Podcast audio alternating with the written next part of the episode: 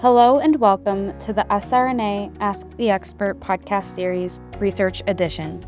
This podcast is titled Increased Intracranial Pressure in Pediatric MOG Antibody Disease. My name is Krissy Dilger, and I moderated this podcast. SRNA is a nonprofit focused on support, education, and research of rare neuroimmune disorders. You can learn more about us on our website at wearesrna.org. Our Ask the Expert podcast series is sponsored in part by Amgen, Alexion AstraZeneca Rare Disease, and UCB. For this podcast, we are pleased to be joined by Dr. Cynthia Wang and Dr. Linda Nguyen. Dr. Wang is a neurologist at the University of Texas Southwestern Medical Center and a former James T. Lubin Fellow. Dr. Nguyen is a neuroimmunology fellow at the University of Texas Southwestern. You can view their full bios in the podcast description. Welcome and thank you both for joining me today. To start us off, Dr. Wang, can you provide a brief explanation of what MOG antibody disease is? Sure. Yeah, so MOG antibody disease or MOG antibody associated disease, uh, MOGAD, we've uh, termed just for for speediness. It's primarily, I think we mostly know this as central nervous system acute demyelinating syndrome, though sometimes peripheral nervous system involvement has been noted. We know that it's distinct from multiple sclerosis and neuromyelitis optica associated with aquaporin 4 antibodies, though it can present similarly with symptoms of vision loss or weakness. The diagnosis hinges on detecting MOG antibodies primarily in the blood. And MOG is a protein on myelin and myelin producing cells. And there are certain clinical syndromes that we associate with it.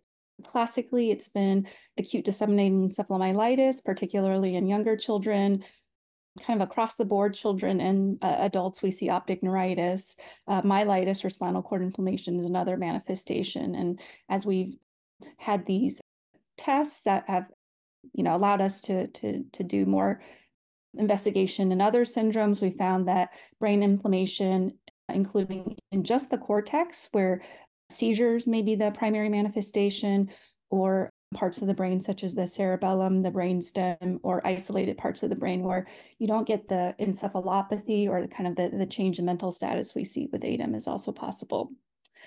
One of the things I like to tell families is, you know, it's one of the diagnoses I like giving because it doesn't often portend necessarily a chronic or relapsing condition like multiple sclerosis and NMO. There's you know different data sets, but probably a third to half the time, if we follow these patients long enough, we'll see a relapse. But typically, if recognized quickly and treated quickly, the likelihood of disability is low. And, and I would say, yeah, the, the research has really accelerated in the last five years with commercial availability of the testing. And just earlier this year, international consensus group came up with the first proposed criteria for MOG antibody associated disease. So yeah, I think it's an exciting time to be in, in this field and looking at MOG. Awesome. Thank you for that overview. And yeah, I, I agree. It sounds like an exciting place to be for for the future. Dr. Nguyen, how did you become interested in researching um, MOG antibody disease? Yeah, you know, as Dr. Wang was alluding to, it's it's distinct from multiple sclerosis and uh, NMOSD associated with aquaporin 4 uh, antibody. And it's the most recently described of the CNS demyelinating disorder. So while there's increasing knowledge on its various clinical presentations, it, it remains a disease that there's a lot left to be studied including what factors at onset uh, may be associated with long-term outcomes, especially if you have, uh, you know, a monophasic disease course or a relapsing disease course. And then I think another feature I was particularly like interested in is because different from MS and uh, NMO, um, which predominantly affects adults, uh, MOGAD can affect children in up to 50% of the reported cases. And then, so while it's a rare disease overall, it makes up a substantial proportion of the patients we see in our pediatric neuroimmunology clinic. Got it. Thank you. And we're we're happy that that you are interested in researching this disorder because it is rare and newer, as we mentioned before, and it's important that we learn more when we can. So, can you talk about the background of this study? What led to the development of this particular research study? Yeah. So, so there's a few, you know, small case reports or case series mentioning increased intracranial pressure uh, in patients with MOGAD. And by increased intracranial pressure, I'm saying there's increased pressure inside the skull around the brain. And because this is a closed system that comprises of fixed brain tissue, blood, and spinal fluid volume, if there's increased pressure in this compartment, that this can lead to brain damage or spinal cord damage because uh, there's pressure on the important structures. And so this can add, uh, you know, to the injury that's already being caused by the inflammation from the underlying disease process. And so we were noticing that, you know, a good number of our patients had increased intracranial pressure. And there were questions arising on how do we like manage these patients. And so I was I carried we carried out this particular research study to one determine the frequency of increased intracranial pressure in pediatric patients with MOGAD, and then two to evaluate the association with increase or of increased pr- intracranial pressure with long-term outcomes. Yeah, and I think I think it's just to echo off what Dr. Nguyen said, you know, I think intuitively it would always be like these young patients that were, you know, very obtunded, meaning that, you know, they weren't responding. They often need to go to the ICU for uh, management of breathing because they were, you know, their mental state was so depressed. And yeah, I think, you know, there was this sense that if it's a young person with very acute onset of very widespread inflammation that they tend to do poorly and you know, when we didn't have some sort of objective measure to go on in terms of knowing what their, you know, what was happening in the brain, whether we did neuroimaging or we had some other measure to measure increased intracranial pressure, it just seemed like we would be flying without, you know, you know, a compass or any navigational tools. I can sometimes feel like it's like, you know, we have this precarious plane that we need to land. And then if you don't have any of those tools, then it becomes really hard to know what you need to do to get um, somebody through that. So yeah, I think it's just amazing the work she did to put um, some objective numbers and see what our um, institution's experience has been. So yeah, great work. Awesome. And so what would you say is the broad research question this study was attempting to answer, Dr. Nguyen? Yeah, you know, we were just really trying to figure out if there was a difference in outcomes between patients that had elevated opening pressure, uh, which is indicative of uh, increased intracranial pressure. And, and, by opening pressure, I was referring to increased opening pressure on lumbar puncture, um, and then compared to patients that had normal opening pressure, and seeing if there was a difference in outcomes there, and then and then directly asking if for the patients that required, you know, management of increased intracranial pressure, how was their outcome uh, on an individual basis? Got it. Thank you. So, how was the study set up? Was it retrospective, number of patients, that kind of thing? Yeah. So, so this is our own institution's experience and this uh, study was done retrospectively. We included about uh, 86 pediatric patients that met the diagnostic criteria for MOGAD as recently proposed by the International Consensus Criteria. And then we reviewed their clinical data from the first attack and then their long-term outcomes at last follow-up the MOGAD patients that were included specifically were those that had increased intracranial pressure based on opening pressure measurements uh, and or those that required any intervention to help offset or decrease that intracranial pressure at their first event. And then And then, you know, as I mentioned, we define increased intracranial pressure for the group analyses based on the uh, lumbar puncture results. Uh, when uh, you do that procedure, you can have opening pressure obtained, and that can help serve as a proxy of what the pressure is in the central nervous system. And we define elevated opening pressure as greater than 28 uh, centimeters of water. Got it. And so, Dr. Nguyen, what were the findings from the study? Yeah, so in our cohort of 86 patients, and we found that of all those that had lumbar punctures done, about only 50% of them had opening pressure obtained. And so we're working with a smaller cohort here. And then of these 50% of patients, 21% had elevated opening pressure. So that made up about nine patients total.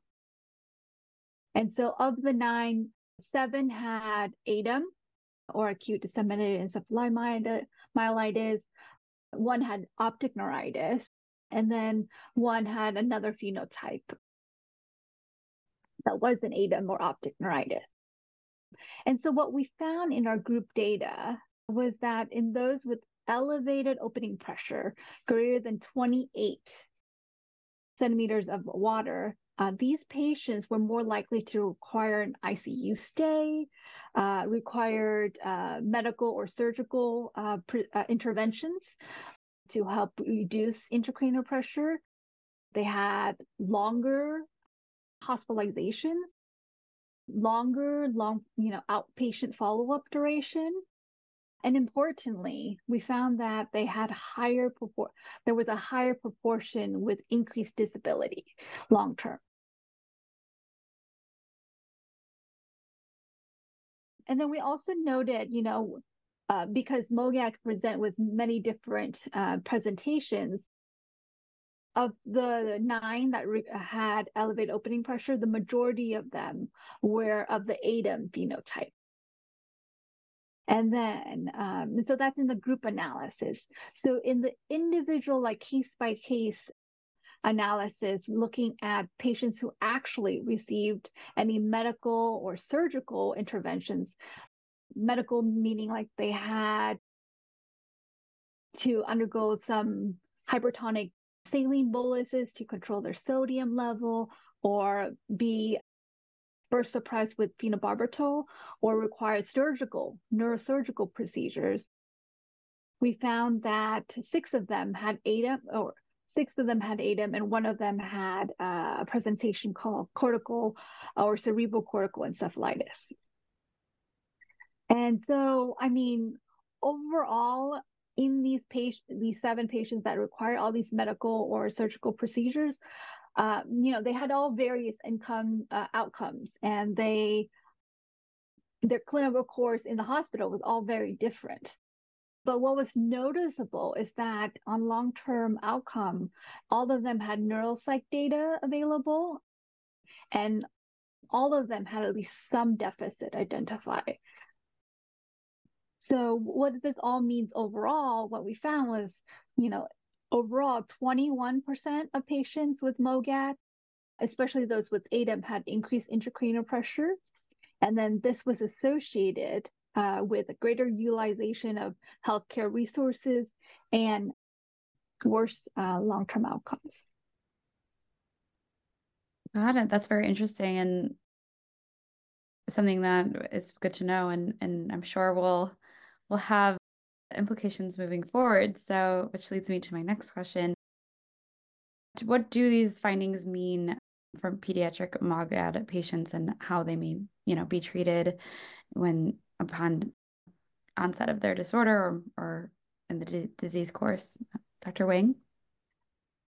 Yeah, I, I think, you know, the results are all, you know, I think very helpful to know where we need to go next you know, when I have conversations with families, I'm typically pretty optimistic, but I think this especially you know the kind of the data is like generally people do well after ADEM and they make a recovery but then it's always like what what, what happens that 10 or 20 percent that don't do well? And i think we now have more definite characteristics of what those patients might look like in terms of their demographic features in terms of this ADEM phenotype and what they might look you know in the initial few days of being in the hospital needing to be in the icu maybe needing other supportive services so yeah i think it really helps piece together, you know, what are the factors for long-term disability in MOG.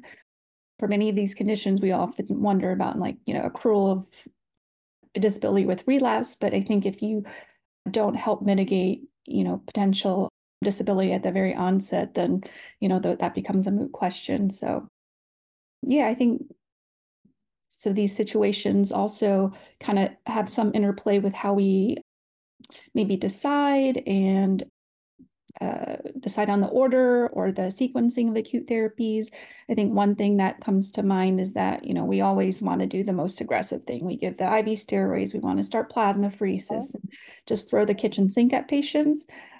What Dr. Nguyen um, is mentioning is that we need to maybe sometimes put on other hats in terms of not just being the neuroimmunologist and reaching toward our immunotherapies, but thinking about, you know, other things that are very important to you know the physiology of patients such as getting you know proper oxygen and blood flow to the brain and intracranial pressure i think plays a big role in knowing how to to to make those decisions so i think early consideration and awareness of what medical and surgical interventions may be needed is really helpful and any tools that we can develop to provide some sort of you know practice guideline so that we are more consistent about, getting opening pressure or we know early to involve the, the neurointensivists or the neurosurgeons.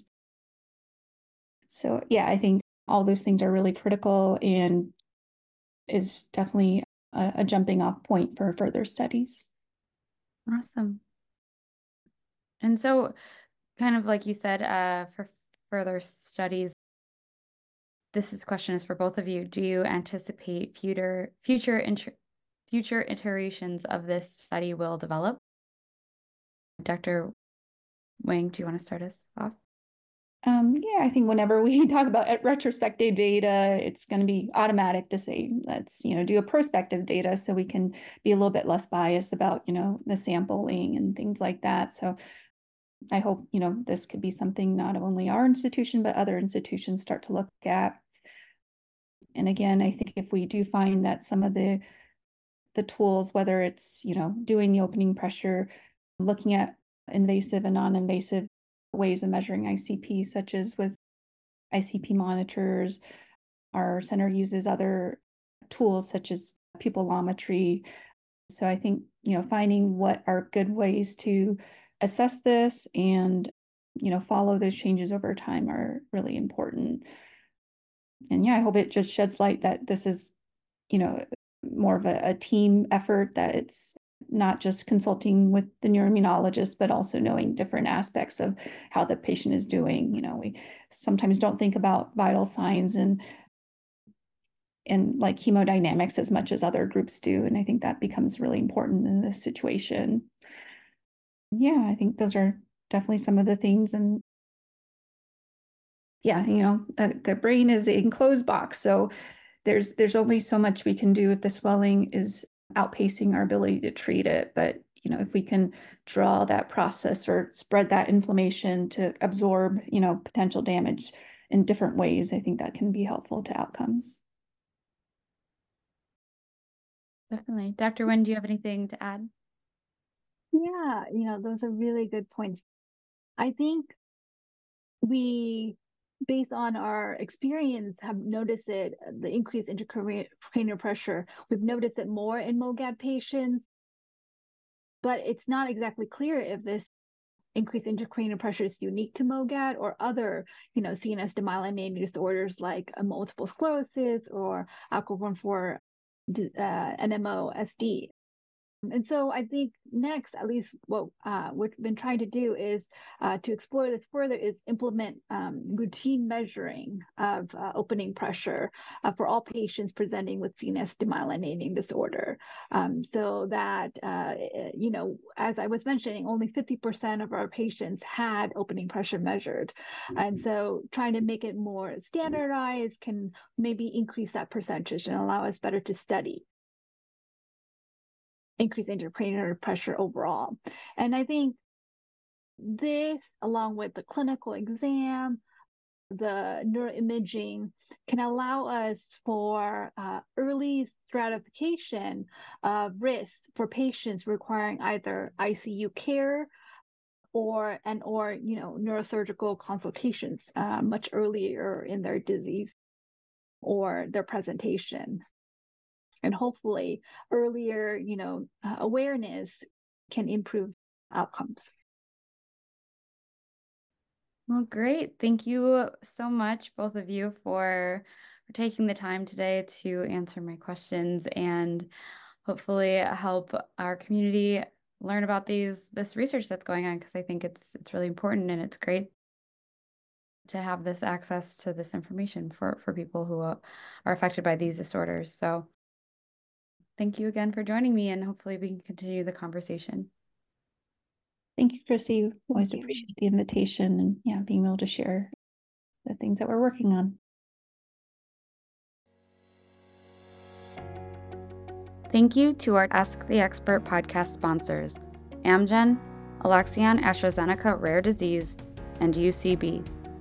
Amgen is focused on the discovery, development, and commercialization of medicines that address critical needs for people impacted by rare, autoimmune, and severe inflammatory diseases.